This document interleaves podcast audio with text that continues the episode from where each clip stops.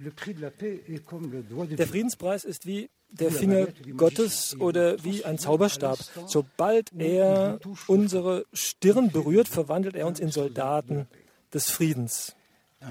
Glauben Sie mir, ich habe mich sehr hinterfragt. Ich soll einen Friedenspreis bekommen? Ich? Habe ich mich gefragt, ausgerechnet ich, der ich seit jeher im Krieg lebe, in meinen Büchern nichts anderes behandle als den Krieg und vielleicht auch an nichts anderes glaube als an den Krieg, denn der Krieg ist stets auf unserem Weg und eigentlich existieren wir nur durch ihn, denn er lässt uns das Leben wertschätzen, lässt uns vom Frieden träumen und nach dem Frieden streben und unsere Geschichte in Algerien ist nun mal leider so, dass wir im Lauf der Jahrhunderte nie die Wahl zwischen Krieg und Frieden hatten, sondern nur zwischen Krieg und Krieg. Und was waren das für Kriege? Sie wurden uns alle aufgezwungen und jeder davon hätte uns beinahe vollständig aufgerieben. Meine Landsleute würde ich von hier aus gerne beruhigen und ihnen zurufen, dass wir nicht alleine sind, sondern dass in diesem Saal Frauen und Männer sind, die an uns glauben und uns unterstützen. Darunter auch große Schriftsteller, deren Stimme weit reicht und eines Tages bis zu ihnen dringen und ihnen jenen zusätzlichen Mut einflößen wird, der die Diktatoren schließlich zu Fall bringt. Ich danke diesen Frauen und Männern von ganzem Herzen.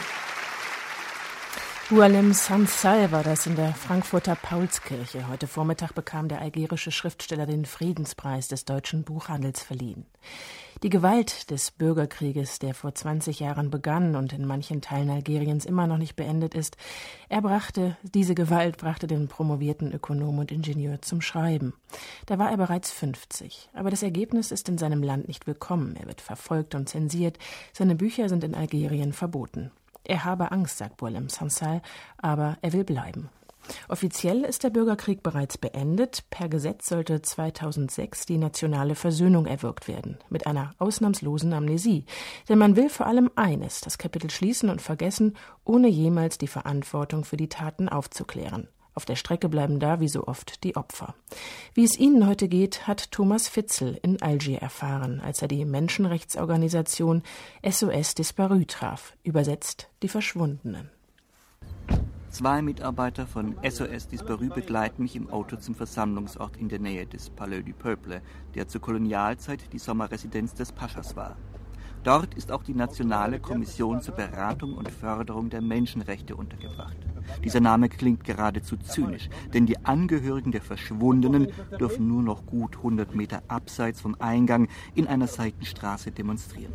So bleiben sie unsichtbar für offiziellen Besuch im Salon du Peuple. Tatsächlich könnte man die zwei, drei Dutzend hauptsächlich ältere Frauen am Straßenland leicht übersehen, wenn sie nicht jeweils ein einfaches Schild aus Pappe in die Höhe hielten. Darauf ein Name, ein Foto und ein Datum. Das Datum des Verschwindens ihres Sohnes, Enkels oder Ehemanns. Seit 15 Jahren oder noch länger warten sie auf eine Antwort. Ich bleibe auf den Rat der Mitarbeiter von SOS Disparu im Auto sitzen. Zu riskant sei es hier auszusteigen, denn als Ausländer könnte ich von der Polizei festgenommen werden. Es ist nicht immer einfach in Algerien zu verstehen, was erlaubt ist und was nicht. Deshalb fahren wir schließlich in das Büro, wo ich später einige Interviews führen werde. Nur ein einfacher weißer Zettel klebt am Hauseingang. SOS Disparu ist mit Kugelschreiber darauf geschrieben. In den drei kleinen Räumen stehen überall Aktenschränke mit den Dossiers der Verschwundenen. 8000 sind es inzwischen.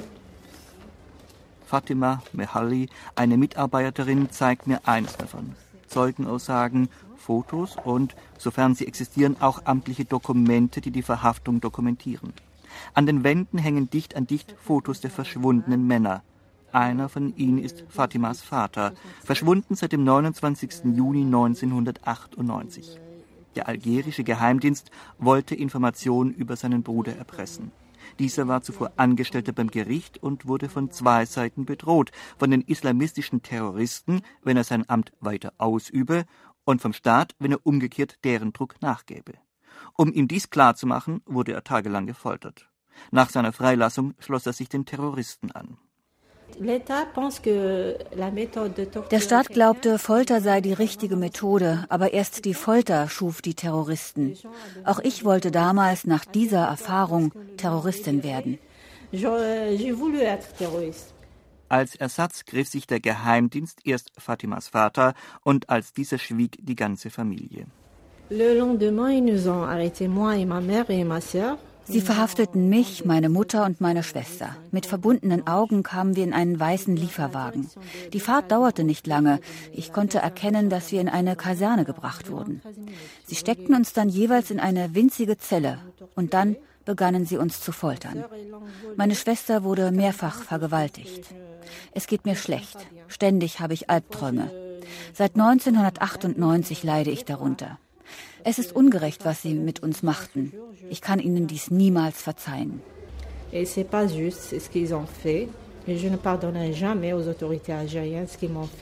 Fatima sah ihren Vater noch einmal im Gefängnis. Er war schwer verletzt. Sie glaubt daher nicht, dass er noch am Leben ist.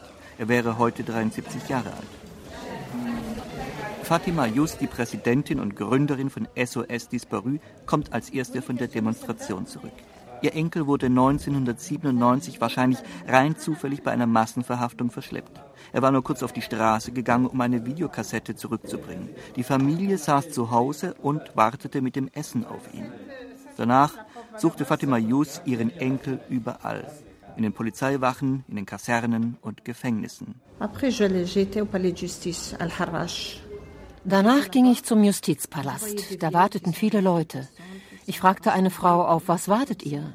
Sie antwortete, dass man mir ein Kind zurückgibt. Andere riefen auf meinen Ehemann, auf meine beiden Söhne, meine Töchter. Und ich fragte, wie lange wartet ihr schon? Neun Monate, sechs Monate. Sechs oder neun Monate sollte ich auf meinen Enkel warten? Ich dachte, das halte ich nicht aus. Und weinte. C'est trop, c'est pas possible. Je pleurais mit den Angehörigen, die sie regelmäßig auf den Kommissariaten traf, schloss es sich zusammen. Sie schrieben Appelle und 2001 konnten sie ihr erstes Büro eröffnen. Jedes Jahr müssen sie allerdings neue Räume suchen, da die Vermieter unter Druck gesetzt werden, ihnen den Mietvertrag nicht zu verlängern. Diese Situation ist schwer nachvollziehbar, denn gleichzeitig gibt es in Algerien eine freie Presse, die über die Aktionen von SOS Disparu schreiben kann. Das Land macht den Eindruck, als gäbe es vorsichtige Reformschritte.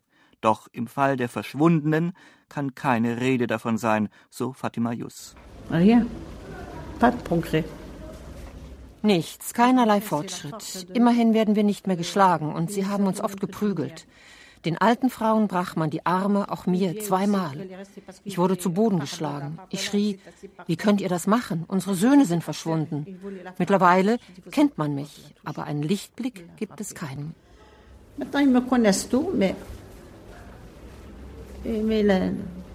La lumière, il n'y a pas. Dabei gab es eine algerische Menschenrechtskommission, die den Fall der Verschwundenen untersuchte und nach 18 Monaten zum Ergebnis kam, dass der Staat dafür verantwortlich sei. Doch gegen die eigenen Sicherheitskräfte darf nicht ermittelt werden. Dies verbietet das Gesetz zur zivilen Eintracht. Stattdessen sollen die Familien lediglich finanzielle Entschädigungen bekommen. Voraussetzung dafür ist jedoch eine offizielle Bescheinigung. Doch zahlreichen Angehörigen wurden nur Bescheinigungen ausgehändigt, in denen es heißt, dass ihre Familienmitglieder von Unbekannten getötet worden seien. Das Entscheidende ist, wer unterschreibt, verliert jedes Recht auf weitere Nachforschung und Klage, und damit sollen auch die Mittwochsdemonstrationen unterbunden werden. Fatima Jus und ihre Tochter haben nicht unterschrieben. Maintenant je reçois la police Seither kommt die Polizei fast jeden Tag. Sie wollen mich zwingen zu unterschreiben, um es zu beenden. Ein, zwei, dreimal die Woche. Das macht mich völlig fertig. Warum sollte ich unterschreiben? Ich brauche kein Geld. Ich brauche meinen Enkel. Und wenn er tot ist, dann will ich an seinem Grab weinen. Sie wollen mein Schweigen. Ich warte. Das ist Algerien. Die Angehörigen sind inzwischen von ihrer Demonstration zurück. Die Frauen mit Kopftüchern oder Gesichtsschleiern sitzen in einem Raum, die Männer in einem anderen bei Tee und Gebäck. Für sie ist dieses Treffen Halt und Trost. Es gibt ihnen die Kraft, nicht aufzugeben. Den meisten von außerhalb fehlt das Geld, um zu diesen Treffen nach Algier zu kommen. Und viele der Angehörigen sind bereits in den letzten Jahren verstorben. Dabei möchten die Menschen vor ihrem Tod nur eines wissen, Leben ihre Enkel oder Söhne noch, oder gibt es ein Grab? Mehr wollen sie gar nicht. Viele der Geschichten gleichen sich, wie auf den Schrifttafeln der Demonstranten jeden Mittwoch zu lesen ist. Verschwunden am, gefoltert, keine Nachricht seit. Das war Thomas Witzel mit einem Beitrag aus Algerien.